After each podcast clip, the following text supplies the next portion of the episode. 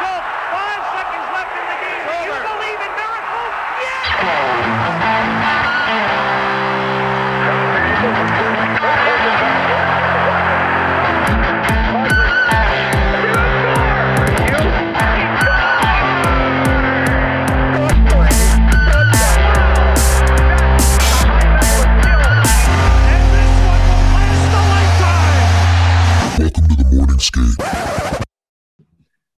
guys, welcome back to another episode of the Morning Skate. You've got BizDev here with Ked. Ked, how you doing?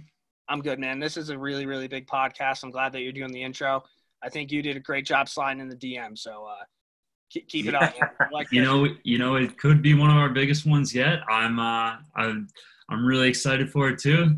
We have got uh, Pavel Barber. Pavel is a stick handling specialist, skills coach uh, for all levels, three-time Canadian national athlete, and a social media sensation. Pavel, been following you for a long time. Big fans what you do. Thanks again for coming on. Yeah, thanks for having me, guys. Good, uh, good intro there. Appreciate it. yeah, we're gonna need some of those horns where it's just going wah wah wah wah. Gotta have it. yeah, man. Uh, I'm I'm pumped and like pretty much if you guys follow hockey, have an Instagram account, Twitter account. A majority of like the unreal stick handling moves have either been made by him or you see it on his Instagram. Uh, you I don't know. We're we're pumped to have you on, dude. This is this is great, and I think we should honestly just hop right in. How'd you get into hockey? Like, where where did your love for this game come from? Yeah, I lived in Toronto uh, growing up, and I lived uh, five minute walk from an outdoor rink. So my love started there, just going to the outdoor rinks in the winter, uh, whether it's in the winter on the ice or the summer playing ball hockey or roller hockey. Uh, it really started there. I loved the game, loved playing. I have an older brother, four years older, who played. I'd always go to his games. Uh, I loved watching him. I, I never missed a single one. Obviously, loved watching the NHL highlights, all that stuff. So I don't know. It's just something about the game. It's so enticing to watch. It's beautiful. It's uh, high skill. Uh, I think it's just the best game in the world. Oh, almost knocked over my camera. so, it- it- growing up in Toronto, are you a Leafs guy? Is that like what what I'm? No, it, it's it's weird. I'm a Ducks fan. I grew up. Uh, actually, I loved the the Mighty Ducks movies, Oh yeah. and then I fell in love with uh, Kariya and Selanne, and I just loved watching them. My dad's a Habs fan, and he hates the Leafs, so uh, I think being a Leaf fan was off the table there. I, I don't doubt that at all. And that's a perfect time to be a Ducks fan, man. Kariya and Selanne, those guys. I think one of my favorite hockey goal calls is off. Wait, I think it's off the floor and on the board when uh, Yeah. Went shelf after the, the concussion. Did you see the? uh They came out with a documentary about that. He, I don't think he remembered any of that. No, he said he didn't. Uh, he said he blacked out, uh, kind of blocked that out of his memory.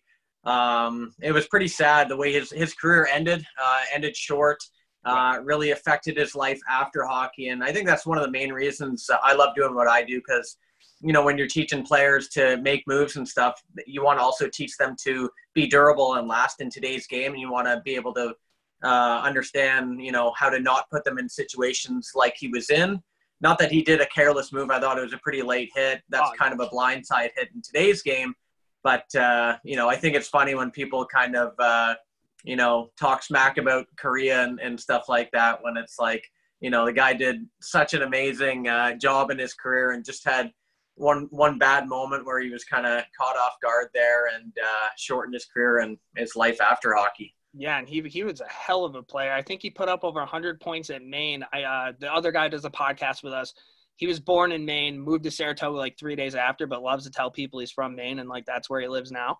So like he had like the documentary with I think it was Paul Kariya, uh, Jim Montgomery. I, they were a pretty good team, but as a, a true freshman, putting up that many points was unreal. And then just the skill he had with Selanne being able to put the puck in the back of the net. That, that's an electric team to watch. Now, th- actually, before we even get into mo- more of that, when they went on their cup run, who was their goalie back then that like came out of nowhere and was like stolen? J.S. Giguère? Yeah. Or- So, yeah. did he did he win a Conn Smythe the year they lost? Yes, he did. It was uh, it was remarkable because he everyone knew he was the reason they had gotten that far. That's when they lost the Devils in 03 and it was just the job he did. He literally won almost every series for that team, keeping them in, getting heavily outshot. So yeah, one of the rare times you'll find a losing team with a, a Conn Smythe winner. Yeah, I mean that's that's crazy to me. But All right, so we're in Toronto. You're going to your brother's games. What we all know that the talent, the skill that you had in terms of the level of hockey. Like, how high did you end up getting up there before you kind of moved into just being just the stick handling god that we see today?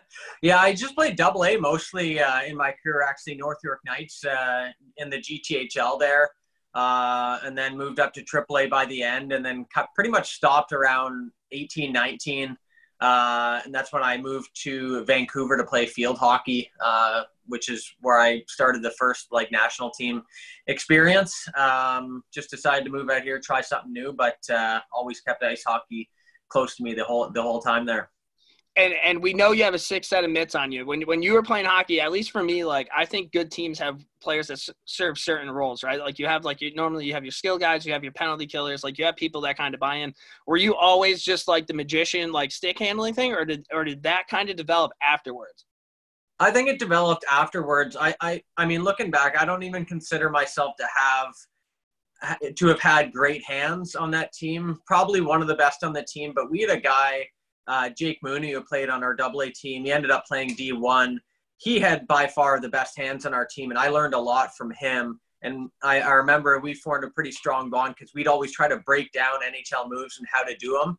Uh, in practice, we were trying stuff other people weren't. So I really credit uh, that guy for really opening up my eyes to it and just seeing what you can do, how effective you can be. But I was kind of the the goal scorer. I was the guy getting fed by by this guy. He was my line mate. He was doing all the the fancy work uh, with Oh, the yeah. puck, and I was just the beneficiary there, uh, grabbing the puck and putting it in the net. So definitely think it happened later in life where I really started to develop my hands more. And and So- on that with the yeah. with field hockey, is that something you you would do in the off season and kind of and what what was it about field hockey? Because I presume that it, that had a huge impact on your hands too with the different. Yeah, it's it's it's funny. It actually I never picked up a field hockey stick till I was 18 years old. So never had played the sport and I only started playing because I wanted to get out of school to play in a high school tournament. I just I didn't like school, so I I said, "Oh, you're doing this men's field hockey thing." I thought it was a girls' sport. I was like, "Screw it, I'll try it."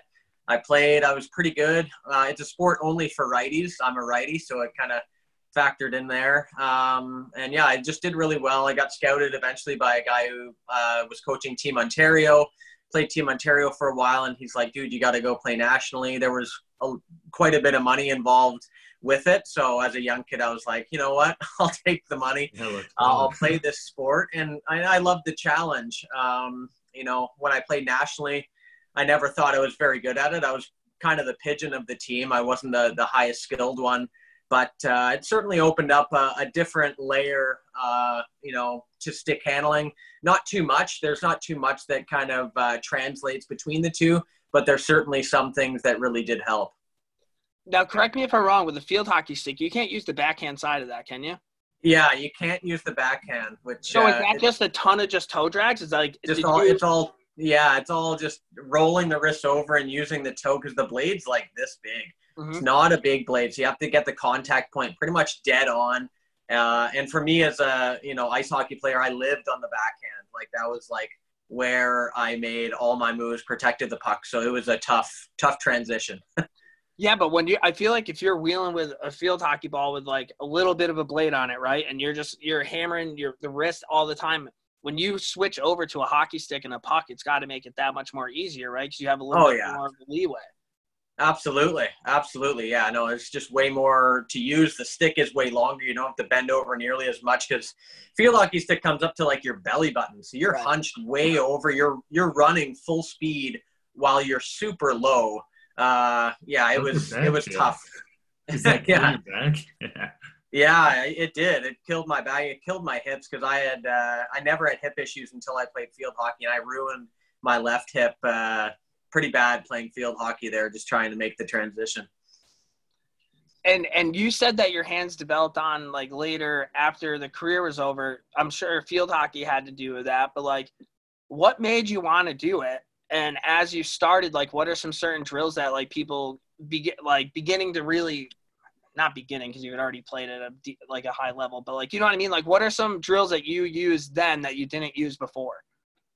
For ice hockey, you mean? Like, Yeah. uh, yeah.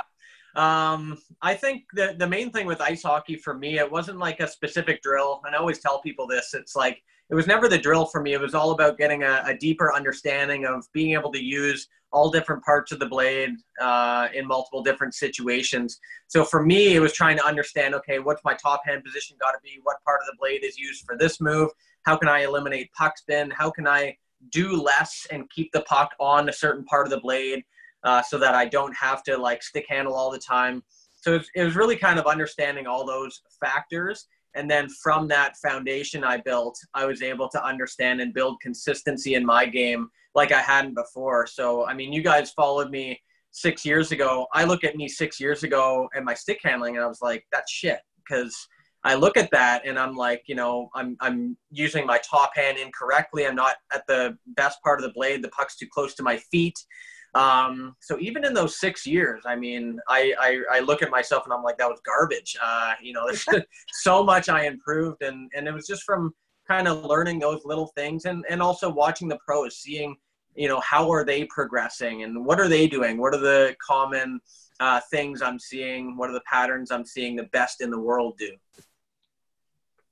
No, absolutely. And, and I know one of your biggest uh, role models, I guess, would be Pavel Datsyuk, who oh, yeah. Me, I mean, he's probably one of the most underrated players I would think that's played. I, I, am in New York. I've grown up a Rangers fan. I didn't really get to watch Datsyuk that much, but the, when I did get to watch him, it seemed like he was on the highlight reel pretty much every week doing something crazy. I, I think it was Logan Couture. He he almost made him break his legs. Like, oh god, unreal yeah. wizard with a puck. But he was your number one guy. Absolutely. So yeah, like my first guy was Kariya when I was young, but uh, as I grew up, uh, probably around 11, 12 years old, Datsyuk was the guy I was watching every single day. Um, like you said, he was just he was creating new moves. He was doing them with with uh, this like level of uh, you know the conversion rate at which he was using these moves was off the charts. Like he wasn't just making moves or making up moves. Like he was breaking ankles. He was creating space. He was leaving guys in his dust like no one else. And a lot of guys use similar moves, but he was creating more space. So I was trying to understand like how is he using this same move that these guys are using, but creating more space. And that's what really led me to use what I what I always tell the kids is this term body language. Like everything in your body language and what it suggests is gonna be picked up by the defender as a cue. So if you want to get them to turn their feet, give them a reason to turn their feet. So you got to really sell that backhand, not just by putting the puck in the backhand, but step into the outside edge, have your head over your shoulder looking, put the weight down, lean in, really look like you're making that backhand pass or shot, and then cut back. So, um, you know, those little intricacies in those skills I learned from Datsyuk, and I, I would literally download games illegally on whatever LimeWire, whatever I could get, and I would just shift by shift. I would skip everyone else's shifts, and I would just key in on Datsyuk, see what he's doing, and it was the most entertaining thing ever. Like I loved doing it. I can watch that guy play for days. And it's a great guy to watch because you're right. Everything he does is with a purpose. He's not just doing it just to do it. Like a lot of guys have six out of hands, and you're right. Like they can use them, but they're not using it for the purpose he was using it for. He was creating that space, and with hockey, hockey's game inches. So the, the more space that you have, the more successful that you're going to be and just absolute wizard with the puck and he quite the hammer too like he, he looked like a smaller guy compared to other guys but have fun trying to hit him like it didn't Yeah. work that often Man, that's uh, like Johnny Gaudreau said. The hardest hit he ever faced was Datsyuk, and and you could ask Shea Weber, who you know that clip where Shea Weber bumped Datsyuk off the puck. Datsyuk gathers the puck, goes at him, leaves the puck, and just hammers Weber. I mean, he was a brick. He was so strong. His his trunk strength was Yeah. off the charts. Like you're trying to move him. The same with Sidney Crosby. I mean, you're trying to move this guy when he hits the puck. Good luck. I mean, Jagr was the same thing. You're not getting around his his big ass in your face. He's you're not moving him any inches because he was so strong. He knew how to situate his body. Uh, yeah, he's just. Uh, I think that's probably one of the most underrated things about him, and and that's one of the reasons too. He he uses a, a heavier stick. A lot of people think he has really really fast hands, which obviously he does, but he was a player who made a living in those small area 1v1 battles. I mean, his 50-50 puck battle percentage. Yeah. Like, man, this guy, you, you'd be hard pressed to find him lose a 50-50 battle, and it was because of those traits. there, I'm glad they brought 50-50 battles because uh, Panarin ended up going to the Rangers this year. It's been he had a hell of a year, right? And like I remember when he was on the Blackhawks, he put up all those points, and in the back of my mind, it's like he just played with Kane. Like, don't even worry about it. He went to Columbus, sure. he still put up a decent amount of, amount of points, but when the Rangers signed him, like, I was pumped, but the Rangers always sign like the big name free agent, and he always sucks. So in the back of my mind, I'm like, shit. Like, I hope it's not Patrick Kane. 50-50 battles this year, that guy might have lost like six of them. Like he Yeah, was, he- he, and he- yeah. another smaller guy, but he just knew exactly what to do when he went into the corner. It was like hilarious to watch. The defenseman thinks he has all this time, and then all of a sudden, Panarin out of nowhere, there go the puck goes the other way. Yeah, yeah, no, that's. Uh, I think that was the common thing with Panarin. People thought, you know, you play with Kane, especially coming in later, later. Uh, right? you know, Undrafted. yeah, you know, you, you think that, and uh, but he pre-proved in Columbus he could do it on his own, and he continues to do that. I mean, that's that's where he makes a, a big living in small areas. But uh, I mean, he gets open ice, he'll he'll burn you too. So, uh, good point there. Players like that, I feel like as a defenseman, just contain, like just try to keep them as far away to the outside as possible because like, yeah, the moment you step towards them, they are just going to do something. You're they're going to go right by, you, and then Yeah, it's it's it's funny. Like when I watched Kane, the first first moment I realized how good Kane was was when it was in the Olympics. So he's playing on the opposing team, where you're really like, I don't want this guy to do well. right. You really realize how dangerous he is, and you're looking at him and you're thinking, why are they giving him you know this much space? And that space is earned because they know his repertoire. They Oh, yeah. If you make one wrong step, he's going to burn you. So Mhm. that space, a lot of uh, puck carriers and people will, you know, belittle defenders for this, but it's so dumb. Those puck carriers earn that space. So Oh. when you're that good with the puck and that good at manipulating defenders and taking advantage when they make mistakes, they have to give you that space because they have to contain you. Whereas if you're not as good with the puck, yeah, you can close gaps easier. So it's like you, you definitely see that with players where you're like, oh, like Crosby's not even doing much with the puck, but look at all the space he has. Well, they're, they're giving him that space for a little bit of a reason because when you get you get on him, you know, and you make one wrong move, see you later. and and like they're all NHLers, so they all have the skill. But like, I feel growing up, you always kind of want to keep somebody to their backhand. And like the players that we're talking about, Crosby, Datsyuk, Panarin, they can do anything on the backhand. So it's not even just that. Like you already eliminated something that was so helpful from a defenseman's point of view, and then, Yeah. then you're sitting duck. It's like, what do you do? Yeah, I'm glad you mentioned that because my my big philosophy with teaching, especially when I'm starting, is a heavy emphasis on backhand. Yeah. Because that's one of the most underdeveloped things, and I see coaches literally tell kids not to use their backhand when they're young because it's underdeveloped. Just like backward skating. Backward Right. skating, you're not going to be as good backward skating when you're young. It doesn't mean you avoid it. And with the backhand side stuff, uh, we we address it immediately, and we we make them just as strong on their backhand That's as they are on their forehand, or at least as close as they can be, because we're all going to be weaker on our backhand. But like you said, the best players in the world, like you look at Barzal, his backhand side work, Kane, Datsyuk, Panarin, Crosby, all wizards on the backhand. Not only can they rip it, but they drive wide and they can force guys to overcommit backhand so they can roll off on the forehand. And once you become confident on the backhand, you've just unlocked an area of the ice that was pretty much locked Right. before that you didn't want to enter because Yeah. that's weak side. Well, let's turn weak side into strong side, you know? Yeah. No, hundred and, and teaching that at a young age is huge, right? Because you can't really once you get to a certain point, I think things come incredibly harder in terms of like being able to learn a new skill. So as a kid, I can Yeah. understand parents being like, "Well, go to your forehand, try to score goals and stick out." and all this 100%. stuff. And it's like, work on your backhand now for a couple years, and then by the time you're like 12, 13 years old, nobody's gonna have what you have. That's just another Like- weapon in your arsenal. Exactly. And it, it, it just takes patience. Like you do have to be more patient. And uh, I mean, that one story from Kane, I'm not sure if you heard it, but it was funny. The reason he said he was so good on his backhand was because he broke his, uh, his arm or wrist uh, one Oh. year. So he played in a cast. And the only way he could really leverage a shot was with a backhand shot. I Uh, didn't so know he- that. he attributed that uh, it was in a blackhawks convention he was asked that question he attributed that at a young age to one of the the starting points at having him develop a backhand so it's funny it's kind of like a a, a forced you have to do this but i think as coaches it's like you know you, you got to be patient you got to understand the value in it and yes we do want to be strong in the forehand yes the forehand is going to be the more viable option when we have it but you got to think uh, big picture Absolutely, a hundred percent. Especially even like in terms of being a winger, like you, if you're on your strong side, yeah, it's be good to be able to catch it. But if you can catch a pass on your on your backhand, ten times out of ten going up the ice, you can now. At least for me, I'm right-handed. I like going down the left-hand side of the ice because I have that ability to cut over, right? Or put it between your legs and kind of go around. But it all starts in that breakout. And if you can't break the puck out on your backhand, then what's what's the point there? So No, exactly. And the, one of the one of the biggest errors, it's kind of uh, an, another foundational tool I teach is we get players to stick handle slow motion just on a, a straight line. And the biggest thing with young kids is, is puck wobble. How, how do you get the puck to stay flat? That's the foundation that's going to be, uh, you know, having you learn every other move. And I swear to God, like 90, 95% of the time it's caused by backhand. And it's because it's curved the other way, it's easier to get under the puck. So when we address that immediately, it's like, you know, with the backhand, you got to make sure you rotate, keep it rotated, keep it angled so you're driving the puck down and only rotate when you come off the puck.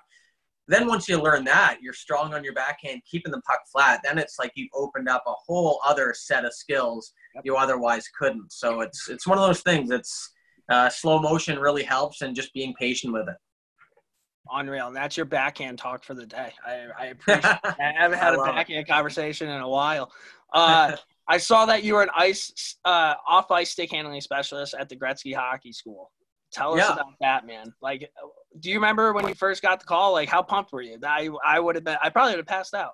Yeah, I know. It was a huge honor. And uh, I mean, that was right at the start of my career, too. Not that I would have been any less excited today, but, uh, you know, getting the call and, and just having the opportunity to be affiliated with, with Gretzky uh, was incredible. And, and just seeing the, the camp they were putting on for the kids and what they wanted out, uh, out of it and meeting Ty Gretzky and knowing what his vision was for the camp. It was awesome. So, uh, you know, first camp we went to doing dryland for the kids and just seeing all the kids excited to meet like all these different NHL guys and you know get, getting to meet Wayne himself. Uh, it was it was a great experience. What what what's the great one like? Yeah, he's. I mean, honestly, like I didn't get to speak to him too much, um, but he's a he's a very uh, very nice guy. Like you know, pretty kind. Uh, it's it's tough in that situation because there's like 200 parents and kids around, and Yeah. he. I, I I imagine this uh, in his life. He stopped everywhere he goes.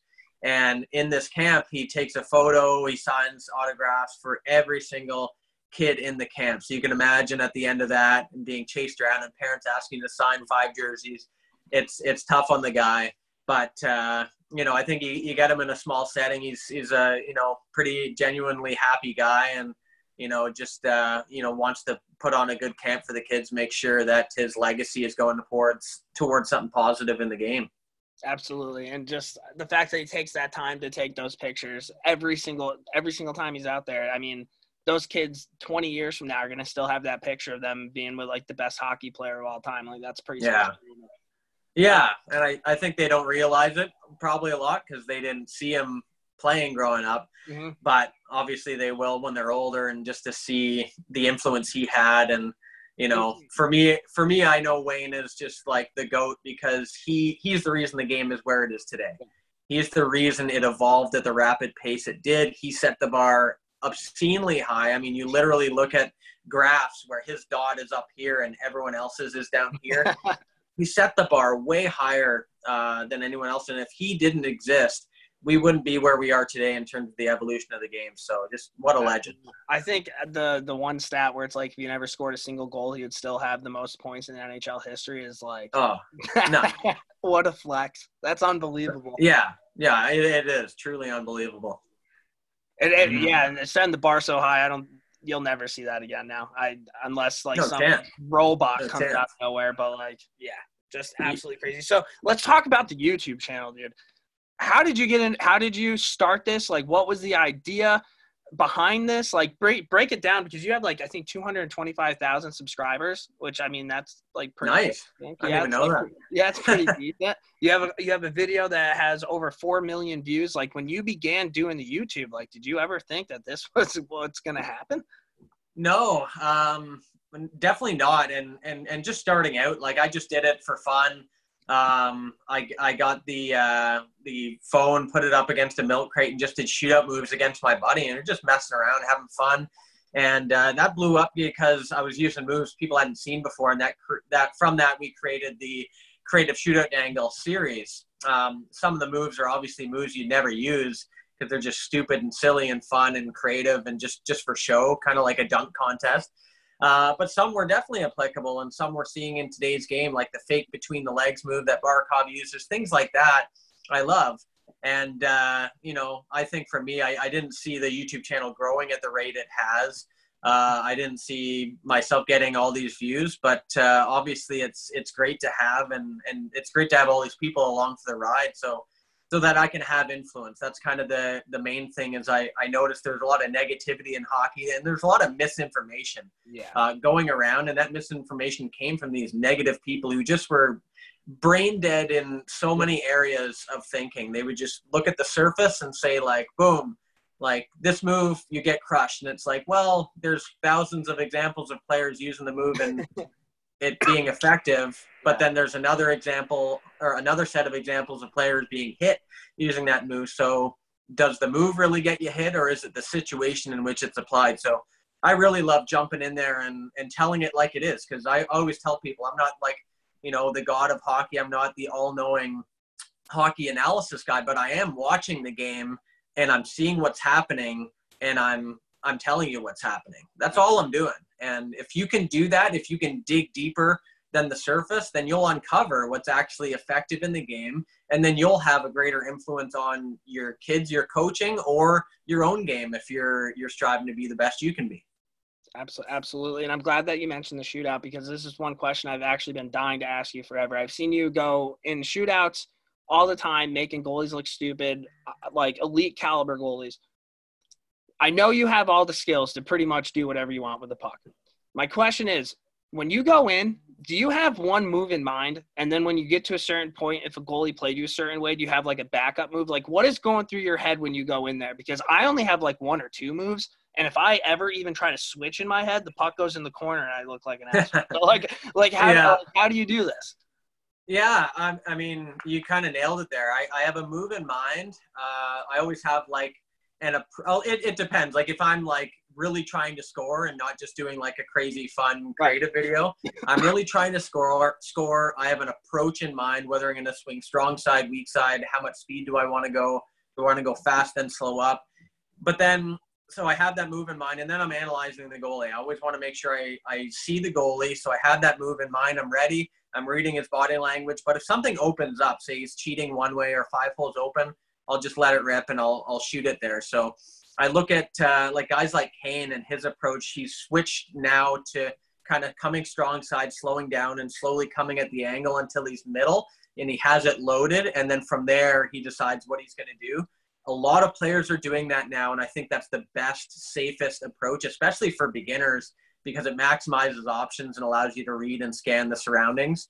Um, but then we see guys like Barkov who have just an in- incredible list. He he has he has more moves than I have, and and he's doing it against pro goalies, like best goalies in the world. So, um, but I re- I really do believe just like having a move in mind, but getting ready to change that move up based on what the situation is is the best approach you can have. What's your go-to bread and butter? Game seven, overtime, penalty shot. You're going in. You have to score. You're trying to score. What's the move in your mind? Anything to the backhand. I, I think just a simple fake five hole or fake low side shot curl to the backhand. Um, it's something I can do quickly. I, I can sell the shot relatively well. And it's just something where I'm, I'm very consistent with it. It's a consistent move that has a pretty, pretty good fake to it. So it, would be a simple move, kind of. I mean, I posted Spezza doing it the other day. It'd be the same move as that. Uh, just freeze the goalie, quickly curl, anchor backhand, try to get it up. All right. Dale, take it away. You got questions? Send them. Yeah, totally. I mean, so one of the things I really respect about you is like you you talk a lot about the elevate evolution of hockey, and um, I just thinking back to my youth. I wish I had someone like this whole new social media, everything. It's like we had our, our youth hockey coach growing up, you know, and, And, like kind and a couple Gretzky tapes that everybody had on the VCR that you'd plug in. Those- Right. that's all we had. and other than that, it was just on TV. It was the NHL watching and kind of going over that. But now here we are in 2020, and I'm watching your videos, and the way you break down the videos and your how-to videos and your um, training videos, and you like, you just really are uh, progressive towards the game, and you talk about young young kids learning these skills. And I mean, there's a quote here from you're saying like again, I'm not saying that every player needs to do a backhand toe drags and highlight reel moves, but essentially they need to have those skill sets in their repertoire um, because it only makes them more versatile and effective. Um, so I guess what I I, uh, I appreciate that value that you bring to Instagram and the whole hockey community influence, um, and just respect the fact that you jump in and you you talk back to the people about like hey, you know, s- so what if he's going to get hit? Like, you got to learn these things. And No, Yeah. it brings a lot to the game, That's honestly. a, Garrison, that's a great point because a lot of people just put out videos and like that's it. Like they don't respond to anybody coming at them or people wanting to learn. The fact that like you're taking time, dude. You're not just posting a video. I feel like you post a video and, and you, you got it locked and loaded. You're like, all right, let's let's see who's coming here and let, let's talk some hockey. So I think you nailed it. Yeah, I know. I, I mean, great point, and, and thanks for the kind words. Because when I was starting, I think uh, I I really wanted those videos myself as a kid. Growing up, I was searching YouTube. Uh, obviously, we didn't have Instagram and stuff like that. I wanted these videos. I was trying to learn. There was a video series from a guy named Sean Skinner, who's a very highly skilled stick handling guy. Uh, obviously, some some of his his practices are outdated now, but he was a guy who was going above and beyond what other people were kind of teaching in terms of puck control. But really, that's all there was out there. And I think for me, it was kind of out of necessity. I had to do this because I wanted it growing up. I wanted this information and I want to be able to pass it on to the kids. And I want to genuinely help this game grow because the game, like you guys, I mean, it's given you so much, whether it's, you know, just having fun with the boys or just like watching hockey, you love it. It's given you so much to your life. You just want to find ways to give back and, and stay within the game. So this was my way of doing that. And, uh, you know, I think just, just having an influence on people getting better, but also just thinking not just where the game is today, where's the game going? Where is it in five years? Because I mean, to last in this game, you can't just be preparing for what works this year. You also got to be evolving with the times, as we've seen in the past six years. I mean, God, like a fake shot pull between the legs move was like highlight reel top 10 move. Now it's just a basic move like an eight year old can do. The Datsyuk move in 03 when he did it against Turco, that was mind blowing. I couldn't do it without falling on my face. I have eight year olds sending me video clips of them doing it better than I can do it today. It's it's remarkable, but that's the evolution, and that's all just education. It's learning through video analysis, watching the pros do it, mimicking it, and then understanding, you know, what are the common pitfalls of this move, and what are some things I can do to address those pitfalls so I get past them and get better. Yeah, and, and like I remember when Svechnikov did the Michigan or whatever, you were like super active, like who's going to be the next person to do it, and Yeah. you were even posting videos of guys trying to do it in the game but not doing it. But the fact that they were trying to do it in the game was incredible. Like Matthews has tried to do it. Uh, I think Pastrnak's tried to do it. Like more Yeah. and more, you're seeing like these cool moves come out of nowhere. Oh yeah, and and it's it's funny. Like that's it's a battle I struggle with every day. But I had skills coaches saying like, "There's not enough space in the game. That move will never work in the NHL." And I'm like, "Are you watching the game? Like, like seriously? Like, look at where these guys are trying it, and please understand that the NHL is not a flawless league. Defenders make mistakes. De- defenders lose their check. They fall." you know they miss man man switch like they miss their switches if they're to switch who they're covering like there's so many mistakes you can have and every single example i i saw these guys try it in it was either you know really really close to going in hitting the post or the goalie saved it there's a couple examples of a player using it at a horrible time where the defenseman just easily tapped their stick knocked it off so you understand the situation and then you can start to understand this is going to go in eventually like I couldn't believe people didn't see it. But obviously, you know, Svetch has done it twice. Forsberg's done it. We're going to see it more. Matthews is going to hit it as well. but it's all about just understanding like what situation can you pull this off because just picking it up on your stick once you learn that it's easy it's not a hard skill to do Yeah, and uh, you've already seen that move sort of evolve too, because it used to be just post up behind the net, hammer it, and go shelf. But now you're seeing Yep. Forsberg and Matthews coming in in stride, and just Yeah. like you're like, holy shit, Yeah. just changing the pickup. Like I, I made a YouTube video of it because when I was learning, I remember being eight, understanding how to scoop it, and I could never do it when I was eight. But growing up and getting older, learned how to press on the puck, pull it, and then scoop under it. And this new method is I so don't much know more effective. Yeah, it's uh, like watch my YouTube video, man. I swear you'll learn it. It's it's it's all just understanding. You have to pull the puck in with speed so that the puck and blade are coming together, kind of at, as opposing forces, and then it's just angling the blade appropriately to flip the puck on edge a bit, and then you're just guiding under. And it's hard at the start. I remember learning it. I was like, how the hell do you do this? Now I can do it like ten times out of ten. It's not very difficult. But once you learn that, you understand this is a way better method of doing it because you're not showing your hand early. As you know, when you push down on the puck, you have to get way low on the ice. You have to take time. You have to stop your stride.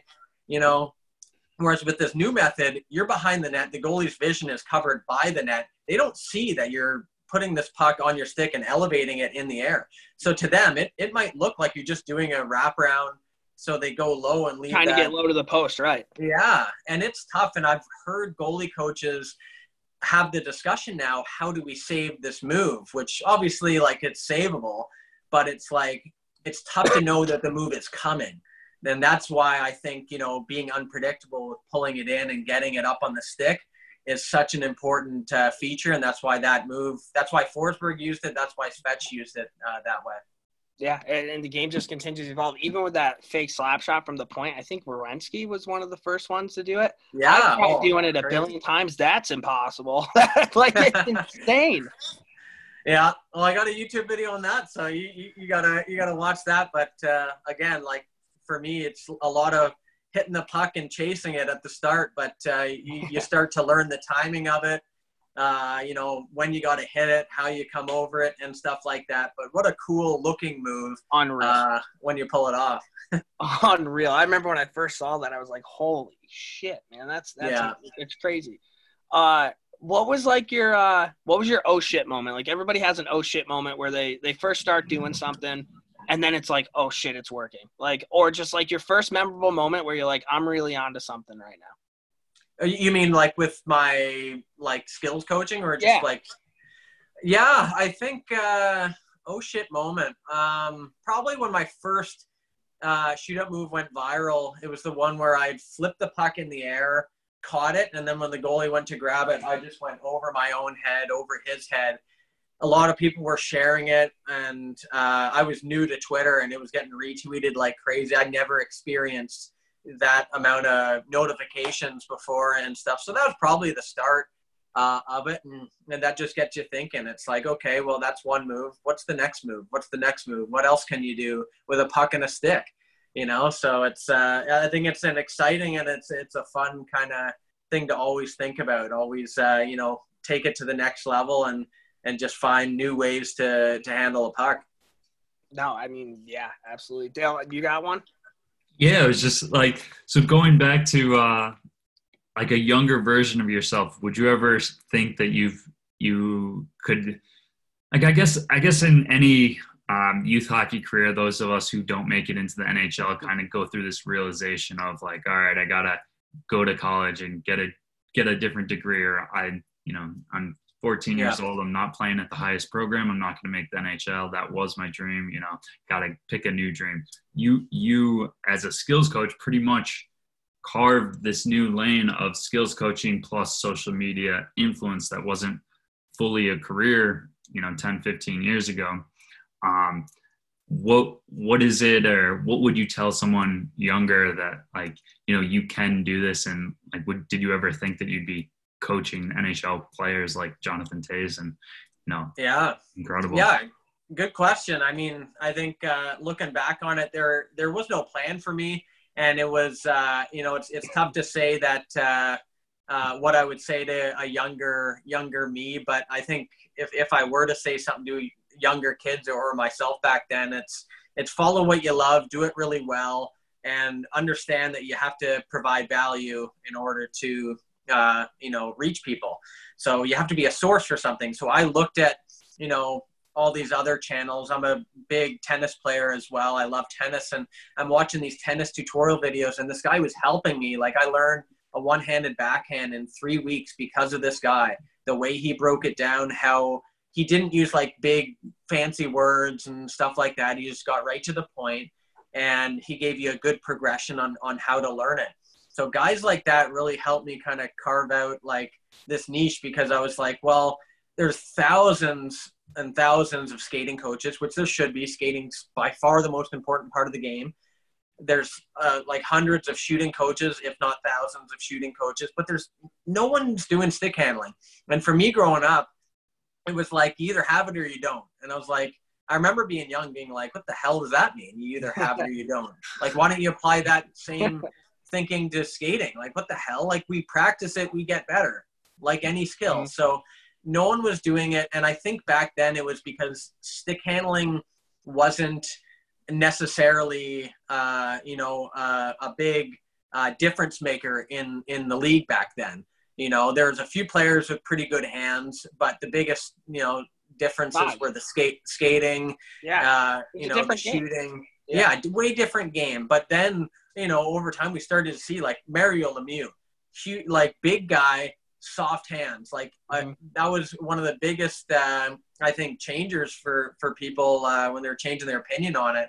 It was like, wow, look at the stuff this guy can do. He's powerful. He's got good speed. He's got good vision. But man, he's got good hands. He can go through guys. He can protect the puck well. And for me, I always just thought, like, why the hell is no one teaching this stuff like they're teaching skating? And I was lucky in that the game kind of shifted as I came in. It really took a hard turn towards high skill and you know the application of these high skill moves in games. You know where can you pull them off? Where can you not? That's where i kind of came in. And it was just uh, really good good timing i think. That's I mean, awesome. Yeah, and and you co- you coach different NHL players too. Jonathan Toews, Virtanen, Coyle, Hayden, Foegele, St. Louis, Barkov. Like, what's that like? That's got to be pretty cool.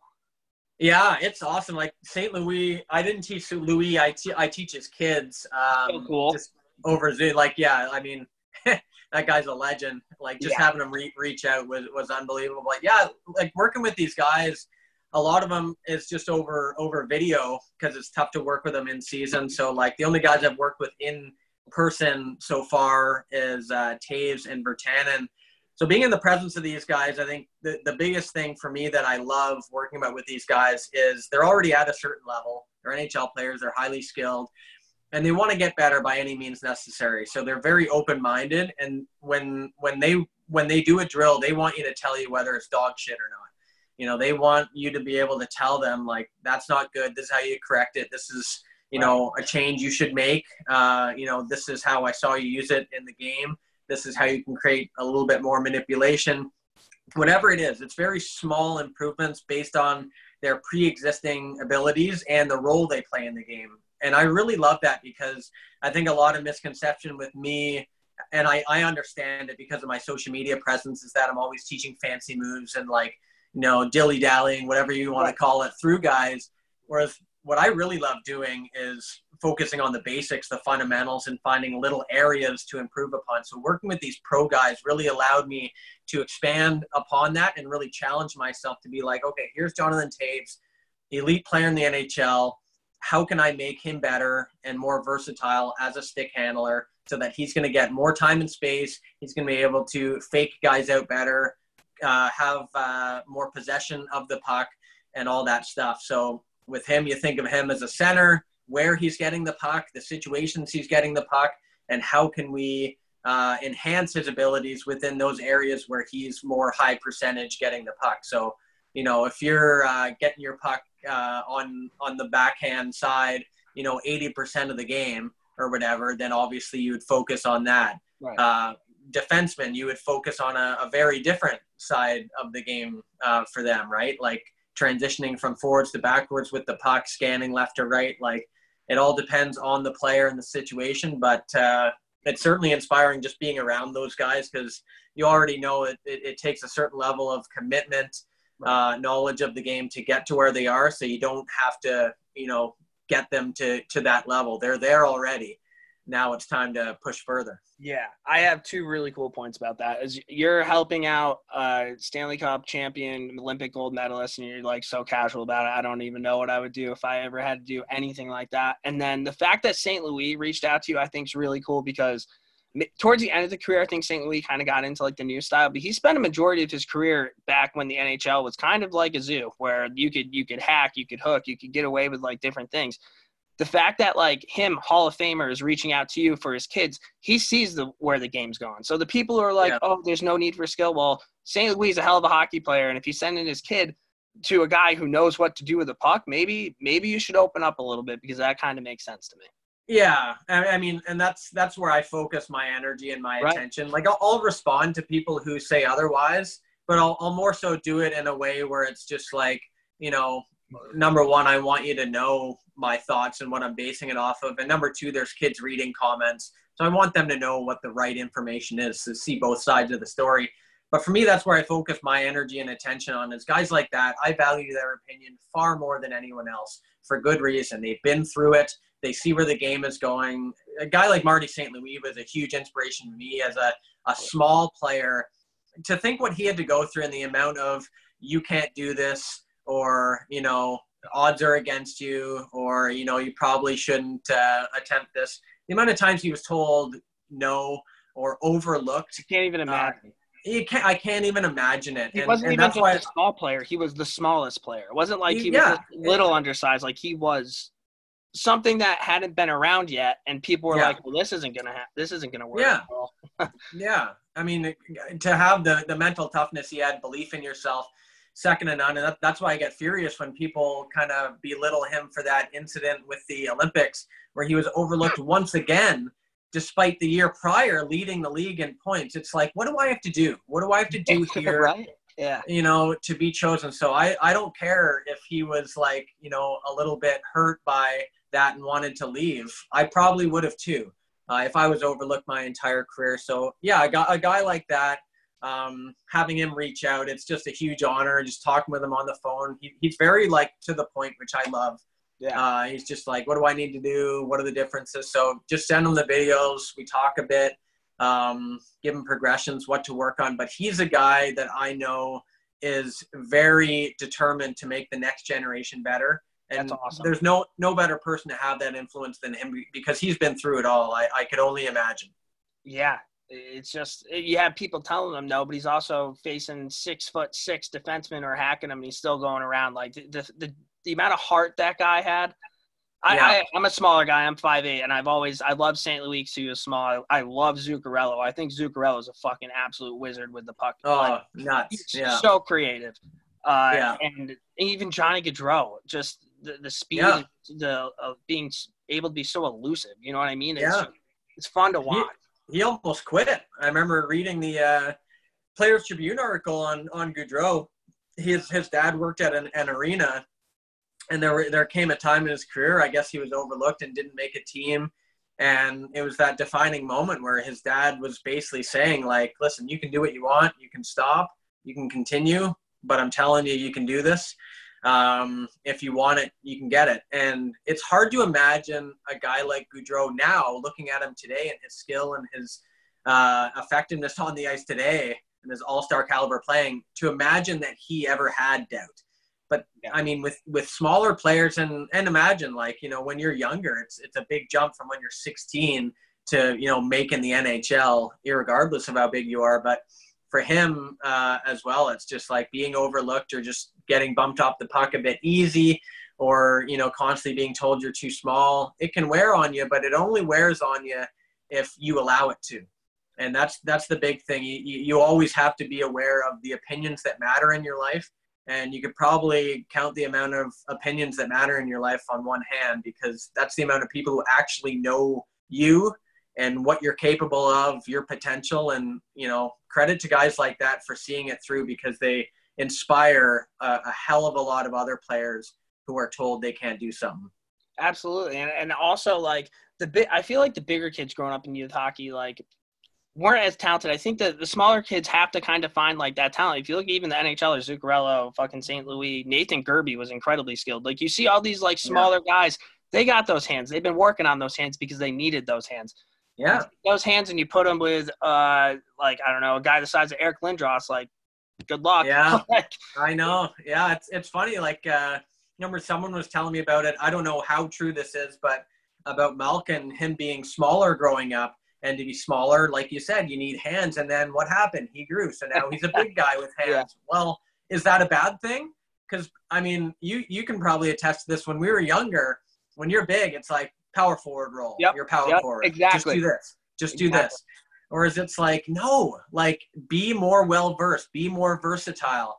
When you get to the NHL, and Daniel Alfredsson said this too in a in a great article. Legend. That's that's when you you uh, fill a role but when you're uh, in minor hockey, this is your chance to develop. That's what minor hockey is for. It's for development. It's not for limiting your abilities and becoming like this player who only does this one thing. You know, you got to try try everything, and obviously you got to fill some sort of role on your team, and you know, make safe plays when you got to. You can't just go one versus three every time, but you do have to pick and choose your spots, and you do have to develop and try new things. And I think that's the biggest takeaway from this uh, for these youth players is understanding when you're young, make sure you're working on everything. Most important, again, skating, and then you know puck control and shooting, and just you know your body language being being deceptive. And then when you get to the NHL, you'll have to fill a role. Like people forget, NHL teams are comprised of guys who are number one line guys mm. in minor hockey. They're all, you know, first line guys. Right. But you can't all be first line guys in the NHL. You got to fill a role and guys who can play like a third line role who are better with puck control skills, puck protection, uh, you know, just being able to make an elusive move to create a shooting lane or a passing lane, they're going to be more effective and more valuable to your team. You're going to earn more money and you're going to be more effective. No, absolutely. Casey Cizikas for me is a perfect example of that. Yeah. In your fourth line of him and Clutterbuck and Martin. I mean, Martin obviously brought some thunder, and, and Clutterbuck was a hitter, but like Cizikas can flat out play. He he's he incredible.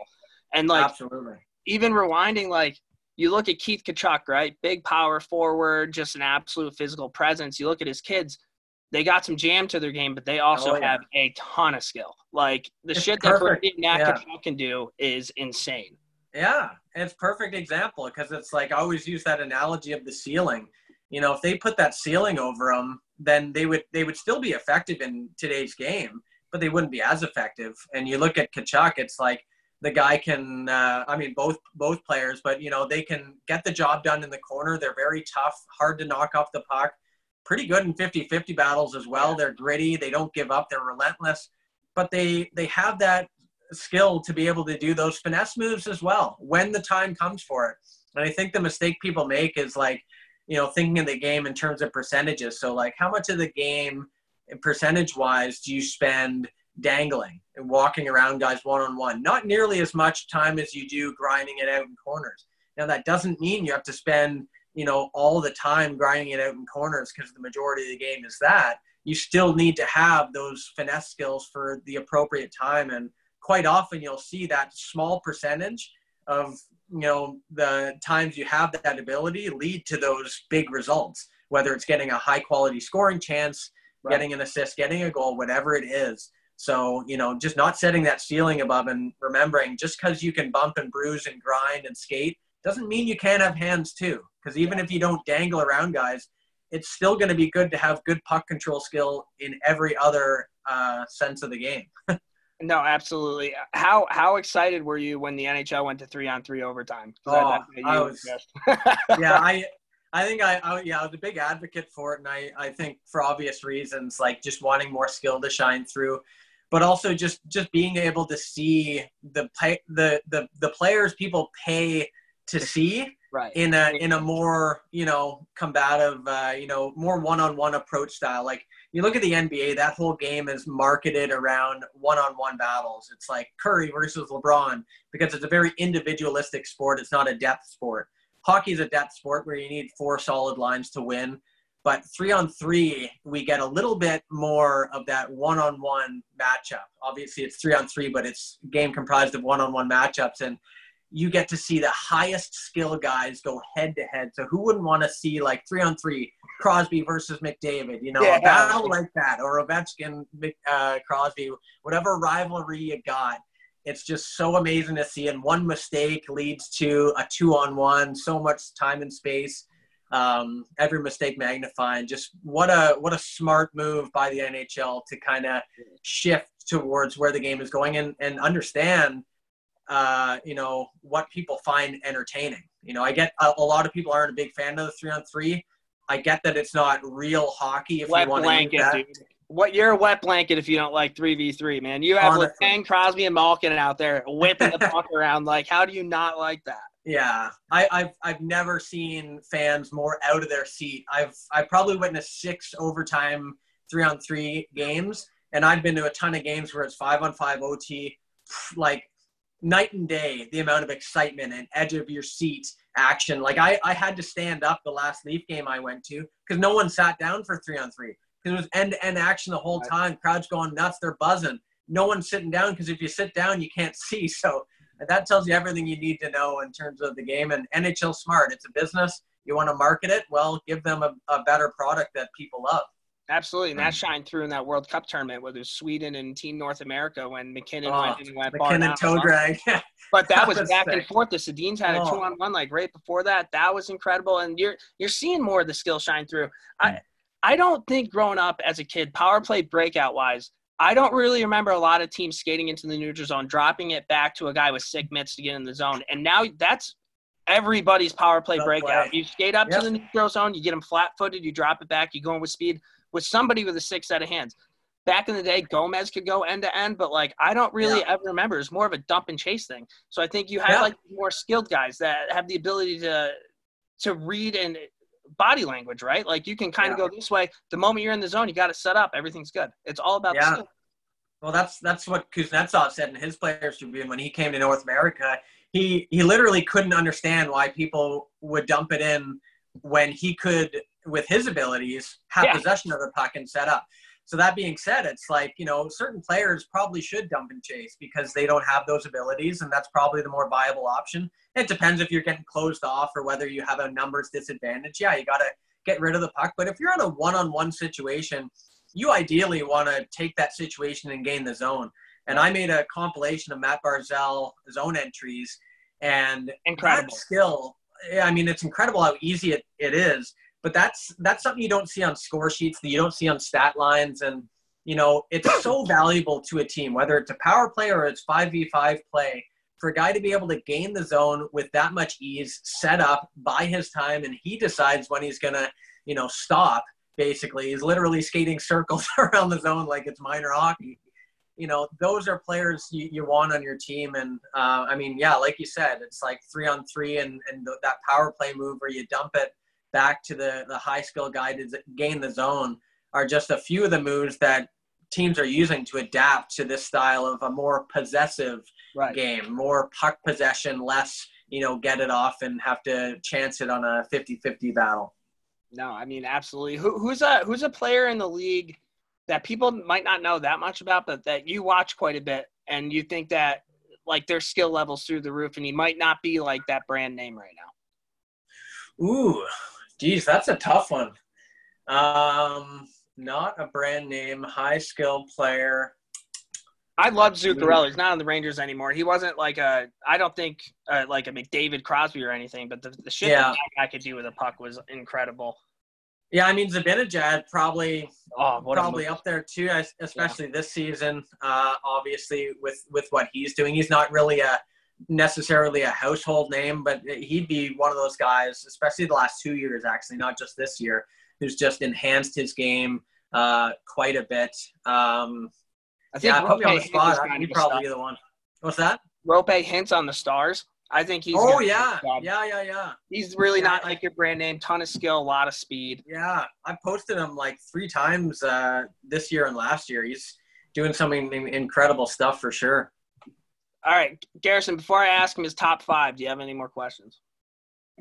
I was going to ask a little bit about floorball just because it's something we Yeah. don't really we don't really know here much in New York. And um, basically in the in the hockey journey, there was a clip about floorball being like you know giving more access to you know uh, younger kids in schools that might not have access to ice hockey. Yeah, yeah, I, I love that sport. Initially, when when someone took it to me, uh, because of how accessible it was for kids, how affordable it was, and how much fun the kids were having. Uh, we play ball hockey a lot with kids, but the problem with kids are they're they're weak. Like five to eight year old kids, obviously not their fault, but they're weak, right? Right. So they can't shoot a ball hard. They can't pass it hard. Uh, they can't stick handle well either. Like the ball doesn't move too much, or or a puck doesn't move too much. So floorball takes the strength out of the sport and it makes it a more uh, even playing field for these kids. You see kids who are five with a floorball, you shoot top shelf from anywhere. It's so easy. And the skill development angle for me was like, wow, this sport is great because not only can I reach more kids with it, but at the intro phase, it's such a great introductory sport to get kids excited about hockey. You know, they're they're having to think faster because the, the ball is moving faster. They're getting to run and shoot top shelf. They're getting to try all these skills and go through the proper range of motion for shooting because we all know that dig shot that you do when you're too weak. But with a floorball stick, I'm seeing them transfer the weight from back leg, use their hips to generate power, actually going through the proper range of motion. And I love it. Like coming from, I play like all sports and like every sport has like a variant on the the ball or, or or whatever object they use. So like the tennis ball for beginners, they have this really squishy ball that allows players to go through the proper range of motion. It's more forgiving, so the ball's not going to fly everywhere. So it's going to squish really hard on the racket, so they go through the proper range of motion. That's what I see in floorball for hockey players is they actually get the proper movement patterns done right, and they just have fun uh, doing it. So just a great introductory tool and a great development tool, especially for for young ages. Yeah, I don't. We we don't have that, but I know as a kid, if growing up, if floorball was a thing that I could have Oh. done in the summer, one thousand percent. Yeah, it's same. Yeah, I mean it's not big in Canada. That's the problem. It's obviously I play for Team Canada, but it's like not many people play in Canada. We don't have leagues, too many leagues going on and, and things like that. Obviously there's no money in it here as well. But when you look at the uh, like Sweden and Finland and Czech, uh, Switzerland, it's a professional sport there. Guys are getting paid to play. I went to the World Floorball Championships past two years representing Canada. We're not good, so we we finished 11th, then party for three days, and then uh, then you watch the finals. There's 16,000 people there for the finals of floorball. I'm sitting there. It's a wild atmosphere. It's loud as hell because Europeans just love to scream all day. And what like it's insane to think like for, coming from Canada, you're like, oh, this is some like gym class sport activity. It's like you go there. It's it's bigger than hockey in terms of enrollment. Uh, in terms of how many kids are enrolled to play in floorball leagues, the money isn't as much as ice hockey when you get to the pro level, but the attendance is there in terms of like world floorball championships and stuff like that. Yeah, you wouldn't you wouldn't believe it. It is insane, but what a what a fun sport to watch too. Like if you wanna if you love hockey, just watch Sweden versus Finland floorball finals. The pace at which the ball moves and how fast you have to think and react. It's I can't even follow it with my two eyes. Like I don't know how they do it. How big of a field is it? So it's tw- uh, uh, what it, it basically is just bigger than a basketball pitch. Um, j- longer than a basketball or basketball court. Sorry, so a little bit longer than a basketball uh, court there, uh, and maybe a little bit wider as well, but pretty much uh, on par with that. I would have eaten that up. I remember growing up, we would play like European handball in gym class, and like, Yeah. you didn't have a stick, but it was like the same concept of hockey, right? Like you kind of you're moving the puck back and forth, you're going back. Like that would have Yeah. been cool. Did you ever play uh, just like gym class with those flimsy sticks? The Oh, ones that, yeah. like, yeah. Yeah, so, my like- se- yeah, my senior year in high school, my gym teacher got like really sick, so we had a sub, and he came in and like he's like, "All right, guys, what do you want to do?" And we're like, "Well, let's just play floor hockey," and we played Let's floor go. hockey the entire year. Like, it was Yeah. incredible. So yeah, like I remember like loving doing that, even though sticks were shit, like they were so bad. Um, they were like literally a five flex every time you shot it. It would just like go not where you wanted it to. But I remember loving doing it, and now uh, like my high school just bought a set of floorball sticks and they do that instead. Okay. And what's great about it too is not only is it more fun, it's more fast paced. Like you actually get better cardio. I compared my heart rate to playing ball hockey or floor hockey compared to floorball, and it's always way higher because the pace of play. So better for gym class there, but it's also way safer as Mhm. long as you do the rules correctly. Because when the ball goes in the air, the highest you can touch it with your stick is is uh, your knees. So you can't hit it with your stick above your knees. But so you any never have- game, your stick's never up here. Never like unless you're like shooting a slap shot, you can do that. Of course, in gym you can because Yeah. people aren't as good. You can change the rules to make it waist tight. But at the pro level, you come up as high as you want, but your follow through you have to control.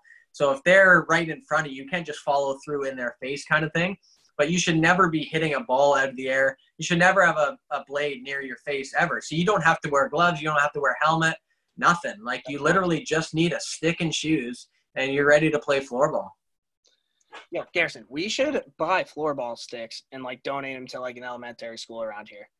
It would be huge. I mean, that's kind of what the hockey journey was was about. Is like We should do giving that. more access to kids. That's a good idea. Yeah, no, you should do that, and and you could even do it where like I've seen guys they buy sticks for like community centers or whatever, and then they like work out a deal where maybe they get a deal on like gym uh, rental, and then you guys can play with your buddies like Yeah, once a week, just rip a floorball game. I- swear to God, anyone who has played high level hockey, like we've had junior A teams, like uh, a whole bunch of triple A teams play it, they freaking love it. Yeah. Like I don't think I've ever met a kid who played high level hockey that wasn't like intensely into this floorball thing. like just they're going balls out. Like no one's good at the start because the ball's so light, hard, harder to control than a puck. But when you you're good at hockey, you pick it up very quickly. And some of the moves these kids are using and like the passes and the set plays, you begin to realize like you know floorball is a really good option for understanding systems because we all know like as coaches like you know you spend an hour on the ice working systems and telling people where they need to be. I'd probably rather use that ice since it's like 300 to 400 an hour for like development of skills and working on 2v1s 1v1s all that stuff. Work on the system stuff off the ice like rent a gym get your floorball sticks and work on where you need to be situationally. And then when you get onto the ice it's like all right we already know this like mental stuff let's put it into the physical work and and get it done so with kids especially if you want to teach them any like gap control any type of system or power play movement formations and stuff that's less movement do it off the ice you can use floorball and save a ton of money over time Absolutely. I think if I was like a high school hockey coach, I, I remember when we played high school, like we would meet once a week and like we'd go lift or like do Yeah. whatever. And like nobody would actually do that. You you grab floorball sticks, you're you're it's not ice hockey, but you have the same camaraderie. You're still learning like the teams are still learning, you're still playing hockey, you're getting your cardio in. I feel like that would have been a hell of a lot more productive than us pretending to lift and then just going and eating chicken wings. Absolutely, no. It, it's a great, uh, great off ice tool. Like not only team building, but skill building, and even even just once a week, man. It's just it's a fun thing to to try, and and it can actually make you better too. Absolutely, man. All right, so we we've had you on here for a while. Before we wrap it up, uh, one question before the five, uh, the five most, the biggest things or favorite things. What, where's like the coolest place you've played? Because we've seen you play on like some unreal lakes. Like, Lake if you had to pick one spot that you've played hockey, like, what would your spot be? Uh, I would say it, it's Invermere Lake. It's it's where I did the Molson Canadian shoot.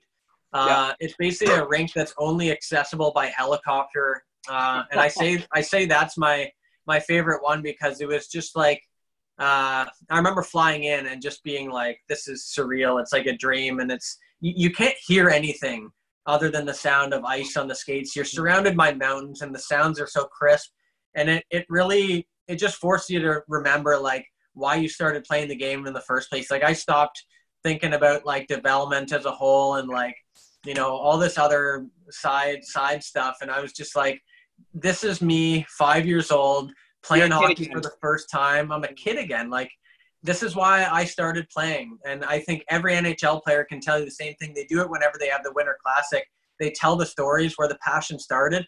Most of them, if they had out outdoor rinks, it started there, and that's one of the places that really brought it home for me. And it was at the start of my YouTube career when I started it. I was just blown away by the the whole experience. So what a time. That's unreal. When do you do like a three v three tournament, NHL twenty? They bring you to like this one outdoor rink, and there's a helicopter there. I wonder if it's the same place that you were. Maybe, yeah. That'd be. They probably based it off that. That's unreal. It. Uh, all right, your top five favorite things, most memorable things that you've experienced since doing this stuff. All right, so uh, first one is exactly what I just said. It's that Molson Canadian experience is, is number one there. Um, number two would be another Molson Canadian experience. It was a rooftop rink. They built a rink on a skyscraper in Toronto. Uh, I got to play on that. They invited me out there to shoot a video. Uh, and it was cool because I got to have my brother and my sister out there. My sister filmed. My brother played goalie. So we had a good family time there, just casually on a skyscraper in Toronto playing hockey. Um, number three would be the shootout with uh, Barkov. We did a shootout on synthetic ice on the beach in Florida. Yep. Um, obviously, it was just a, a, fun time, a really weird uh, thing to have a rink on a beach, but really cool. He was a wicked dude to, to talk with, and I, I picked his brain about a lot of shootout stuff. That was really cool. Um, four would probably be Japan. I loved traveling there. I just I just loved the culture there. Obviously, very different from here.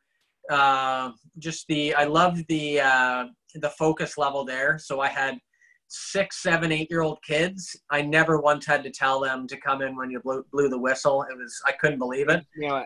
They're so disciplined over there. Um, they listen well. They're very kind, very accommodating.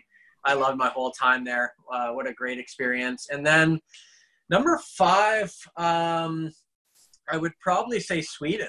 Uh, I loved going to Sweden as well. Same kind of thing as Japan. Just the culture there was incredible very welcoming. I got to meet and talk with a lot of very thoughtful coaches.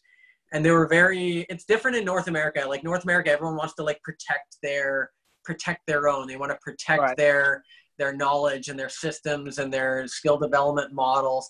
Over there, not so much. They're very open-minded. They're they're just trying to help, and it's understandable because in Sweden, they have a very small sample size of players when you compare it to Canada, USA. Right. So they take great pride, and same with Finland. They take great pride in the players that they they uh, turn over to become NHL players, and the reason is because they all share. Whether it's like a goalie coach sharing with a shooting coach what they're seeing, whether it's uh, another team coach sharing with a different team coach, like from everything I saw, they're all about sharing. Uh, just it was all about the kids, and we lose sight of that because you know, we monetize hockey quite a bit here. We try to protect it a bit. I understand it. And if you do that, that's that's your business. But I, I to me personally, I find a lot of value in you know giving free information away. Um, nothing wrong with monetizing what you do, but I think uh, you know being able to help people for free in a sport that costs a lot of money and a lot of people can't play our sport to begin with because of the cost. I think it's a very needed thing to give some uh, stuff away for free there. No, I, I think you made great points. I, I wonder how long it's going to take before you see your first NHL European coach. I don't think it's going to be that much longer. Uh, no. You only recycle the same people over and over and over again before you start bringing other people. And if you look at Sweden, they're a powerhouse pretty much anytime there's any sort of hockey involved. Same with Finland. So yeah, I, I think that's going to happen a lot sooner rather than later. But Dale, do you have any last questions for Pav? Not not really a last question, more so just uh, appreciation for you coming on. I think one of the one of my favorite points you made was like you only got so many people in your corner and should trust those people's advice and not worry about everybody else. Um, just like kind of go with your heart and do it, and it's applicable to kind of hockey, but all of life. So thank you. Yeah. Oh, no worries, man. That's I think I learned that from a book. Like I'm not a I'm not a very wise person, but I, I listen to wise people and that made a lot of sense to me. Like how many people can you honestly say know what your potential is? It, and it's it's funny because a lot of people allow others to define them. Uh, and, and, they've met them twice or they saw a couple of video clips of them and it's ridiculous and it's it's it's embarrassing that people feel the need to tell pers- a person what their potential is based on a few experiences, a few videos. Like it's it's so dumb, but you know, hopefully these young kids, like we're all impressionable when we're young. Just hope these kids realize that and and understand that uh, you know they're gonna be the ones to define what they're capable of, not someone who doesn't know them. yeah. No, and and Pav, thanks again, man, for coming on. This was a treat. Uh, we were super excited having you on, and I say this every time. Garrison makes fun of me, but hockey people cut from the same cloth, man. Like we we appreciate the game, we love the game, and we do. I don't know. We're trying to give people a voice, and I'm sure everybody listening to this podcast is thrilled to have you on. And just keep doing what you're doing, dude, because people like look for that shit. People like depend on that. Again, Garrison mentioned it earlier. We didn't have this shit growing up. Like we didn't have the ability to go on Instagram and like see all these cool new moves and like really learn the game. So you keep doing your thing, man. You're you're gonna crush it. And uh, yeah, thanks for coming on. Yeah, no worries. Thanks for having me. And uh, yeah, great talking with you guys. Great questions. Awesome. Girl, the way you moving got me in a trance. DJ, turn me up. Ladies, get your dance. I'ma sip the sky. You gon' lose them fans. And I'ma throw this money while you do it,